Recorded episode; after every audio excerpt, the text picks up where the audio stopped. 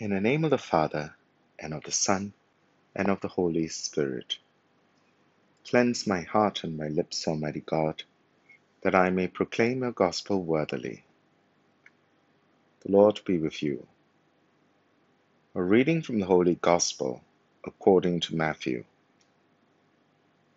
After Jesus had come down from the mountain, large crowds followed him.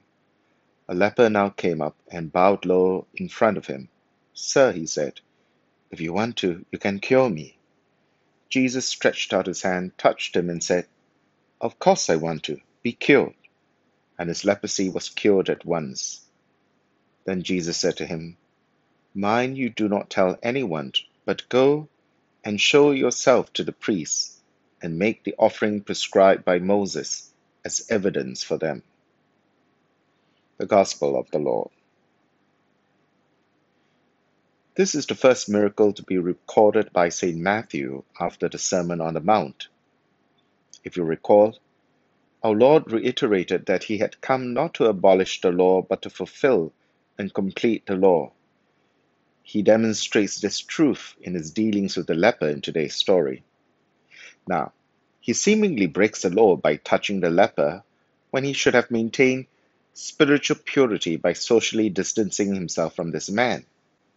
And after healing this man, our Lord instructs the healed leper to present himself to the priestly caste for inspection as prescribed by the law. Now, how do we explain the seeming inconsistency and contradiction in behavior? Well, Father Dominic has a simple answer for this. He tells me, no need to explain, just call it a paradox. Sometimes the simplest answer, which can be the most complicated, can turn out to be the best answer. Case in point, what our Lord just did. Our Lord reminds his disciples that he had not come to abolish the law, but to fulfill it, to complete it, to bring it to its perfection. The scribes and Pharisees and the interpretation of the law will no longer be the standard by which we measure the observance of the law. Christians are held to a higher standard, to be perfect as the Heavenly Father is perfect.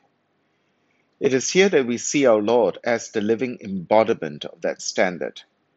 He alone can boast that he can perfectly live up to that standard because he is the Son of God. In fact, he is God himself.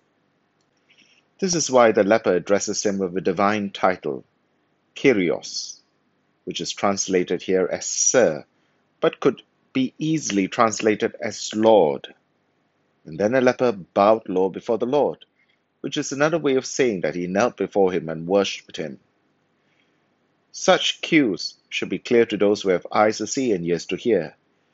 If a man is required to keep his distance for his own personal safety, God has no need of such a limitation.